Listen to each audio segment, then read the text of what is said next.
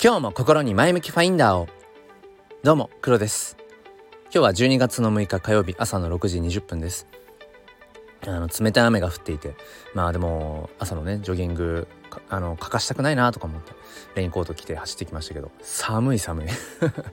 や皆さん是非ねあのご自愛いただければと思います。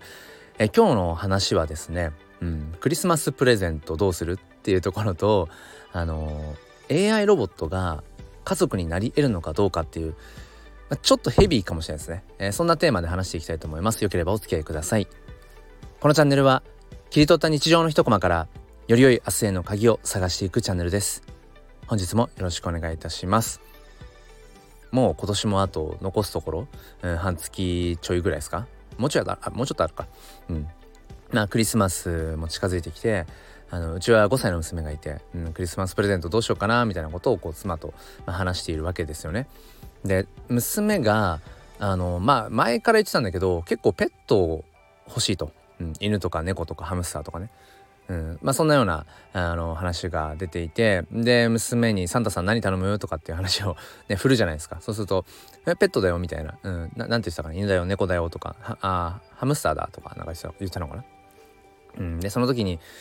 まあ、結論から言うと僕も妻もうんできれば動物を飼いたくないっていう、うん、ところがあるんですね。まあ、お互い、まあ、潔癖っていうところもあったりうんあとは何だろうな。まあやっぱりペットを飼う。特に犬とか猫を飼うっていう、うん、やっぱ時間的余裕がないかなっていう、うん、でやっぱやっぱそこはねなんか命だし、うん、無責任にはなりたくないなっていうところが、えー、あるんですよね。だから あの親としてはなんとかそのペットを飼わずに済むような方向に持っていきたいわけですよね。でもこれってねうんその我が子子供一人のその人格というか一人の人間として尊重するって時になんかこっちの方向にこう暗にねその気持ちというか意思をこう、うん、コントロールしていくってやっぱりしたくないというか望ましくないというかできればやっぱり本人がこうしたいとかねそういう意思っていうのは尊重したいなってやっぱり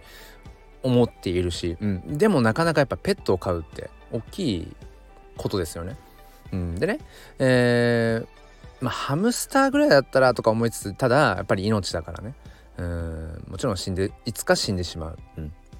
っていうところもあったり。まあでももちろんそこもある種命の、うん、勉強っていうのかな、うん、としてねそういう生き物を飼うっていうのは、うん、まあいいとは思うんです。以前もあの金魚を飼っていて、まあ、結局それも死んじゃったんですけど飼っていたりとかっていうのもあってただやっぱ犬とか猫ってなんだろうなやっぱうんもっと重い感じがしていて、うん、もちろん命の重さとしては等しいんだけど、うん、そうですねなんかそのやっぱりより家族感っていうのが強いとは思うんですよね。でそんな中で、まあ、妻がいろいろとこう調べてくれたみたいで昨日妻からあのまあ LINE でねあのリンクがシェアされててそれ何かっていうとロボット犬とかロボットキャット、うん、が来たんですよね。まあ本当に、うん、ちょっとこうリモコンで操作できるようなロボットの犬とか猫とか、うん、まあなんかおもちゃの延長。もうちょっと、あのー、いい感じの おもちゃの延長のこう、うん、なんかペットのペットロボットみたいなね、うん、感じがあって。あまあまあ確かにこういうのも一つだなとか思って。でその後えっと LOVOT っていうもう本当に AI 搭載してるゴリゴリのうんあのー、ロボットペットみたいなものがねリンクで送られてきてでそれを見たらもう本当に何でしょう人格があるなっていう風な感じなんですよねそのロボットが。 LOVOT って呼ばれてるけど、うん、なんかそのさっき言ったねロボット系みたいなやつはリモコンでこう操作したりだとか、うん、そういう感じなんだけどこの LOVOT っていうその AI のペットっていうのはそのディープラーニングっていうどんどんどんどん自分でこう学習をしていくっていう、うん、そもそも仕組みがあってでまあ金額も100万とかってめちゃくちゃ高いんですけどで自分でその充電のところに戻ってまさに睡眠をするんですよね最低8時間寝るらしいんですよ。でその寝てる間にアップデートをしてその一日起きたことのいろんなこう記憶とかうーんそういった得た情報っていうのをあの整理してアップデートするんですって。だから寝て起きたらできるようになることがまた増えてたりとかするっていうような説明があって。でその動画とかでもそれが見れるんですけど何て言うんでしょうこうまあロボットっぽい喋りなんだけど、まあ、声を発したりとかそこに感情があったりとか、うん、喜んでるとか悲しんでるとか怒ってるみたいなものもね。あと目の部分とかも本当にものすごい数のバリエーションの設定ができて目の色とか雰囲気とかっていうのもなんか調整ができるらしいんですね。だからあらかじめプログラミングされていたちょっとこう感度のいいロボットペットっていうのじゃなくて、うん、どんな環境でそのどんなその家族とか人と、うん、接していくかによって変わっていく AI ロボット。これ最初見た時に僕はねなんかちょっとやっぱえも言えぬ怖さを感じました。なんかいやこれってなんだろうな。もう完全に人格というかもう人に等しいっていうか。うん持った時にいやうちにこれが来るのはなんか違うかもってちょっと思ってしまったんですよね。うん、なんかだったら だったらまだ犬とか猫を本当に、うん、飼う方がって思っちゃったんですよね。そのなんだろうな。この AI ロボットラボットっていうのがこの関わり方によって接し方によって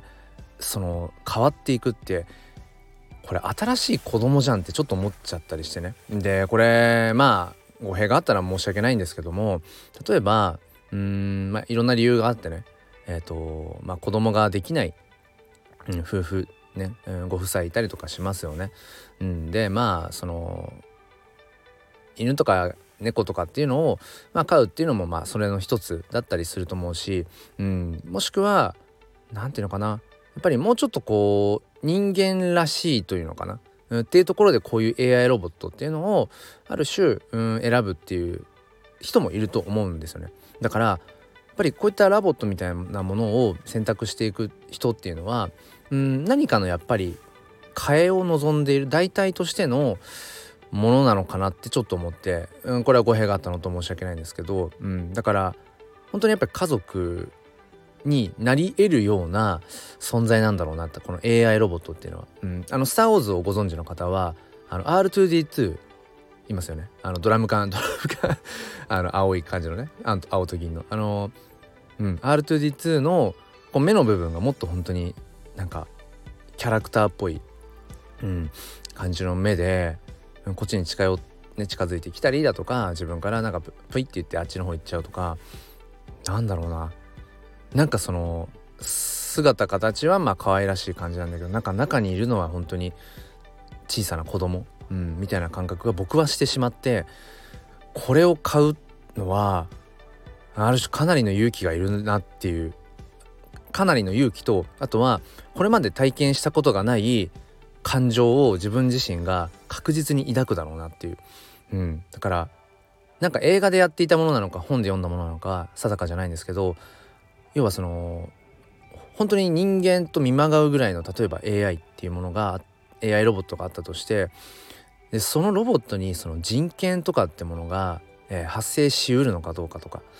で今後その直近も2年ぐらいでそのシンギュラリティ AI が人工知能が要は人間のそのいろんな何て言うのかな知能とかっていうのを超えていくシンギュラリティがもともと言われてたよりも今前倒しになるんじゃないか。あと2年ぐらい向こう2年ぐらいなんじゃないかとかって言われていますけどなんか例えばそうなってった時にこの前も何だったっけなちょっと名前忘れましたが AI 自身が自分のことを客観視してあのその研究者と話しているっていうそういう映像を見てうん何ていうのかな。もうメタ認知してるんですよね。AI が自分のこと。うん、これってやっぱ怖さを感じるっていうのはどこかあるとは思うんですよね。うん、自分たちが作っている最新技術っていうもの、うん、そこにまさに人格とかなんか意識人としての意識みたいなものが生まれてった時に僕らはそこにやっぱり人ではないのかもしれないけど人権っていうものをやっぱりそこに見出していくのだろうかどうとかね。なんかそんなことまで考えてしまってとりあえず妻にはうんちょっとやっぱり金額的にもそうだしこのラボットっていうそもそも特性がちょっとヘビーかもねっていう、うん、でまあ朝からこんな話であれ申し訳ないんですけどもう一人、うん、あのー、ね弟なり妹なり、うん、欲しいよねっていうことはまあ僕も妻も思ってはいてずっとね。で娘も時々やっぱ言うんですよね。弟とか妹が欲しいなっていう。まあただまあちょっといろいろ理由があってね、うん、なかなかちょっと難しい部分もあって、うん、でももしその感情とかをこの LOVOT にうんその代わりみたいな感覚で見ちゃったら多分やばい気がしていて、うん、なんか伝わりますかね。うん、だからちょっとこの LOVOT はちょっと今回今回というか今ごめんこれはなんかうちの、うん、うちの家族の在り方には違う気がするっていう、うん、このラボットがうちに来ることによって今の家族の、うん、僕と妻と娘の3人の関係性とかっていうのもなんかちょっとね変わってしまうんじゃないかなっていう、うん、今別にそのね不満があるわけじゃないので家族のこの在り方に、うん、だから、うん、だったらまだ、うん、なんだろう。あのロボット犬、うん、もうちょっとだからなんだろう。本当におもちゃっていうのが分かるぐらいのうん、別に自分でディープラーニングして学習していくとかじゃなくてね、うん、自分でこうコントローラーで操作するとか電池でちょっと動く程度の方がまだいいんじゃない？もしくは、うん、だったらなんか まだハムスターを飼うとかの方がいいかもねなんて話をちょっとね、うん、しようかなとは思っています。えー、皆さんはどう思いますか？ということで、えー、お付き合いくださりありがとうございました。えー、ということで、ということで、ということでってなってますけど、うん、良い一日をお過ごしください。まあそうですね。うん、なんかこの辺の AI ロボット、うん、とかなんかその家族とかってなんだろうってうんなんかこれから僕らが僕ら人間がぶち当たっていく課題なんじゃないかなって思いますね。うんまあ、この Web3 とか AI とかうんメタバースとかね、えー、その辺ですよね。はいまあそんな感じのところも また考えていきたいと思います。それでは皆さん今日も良い一日をお過ごしください。ではまた。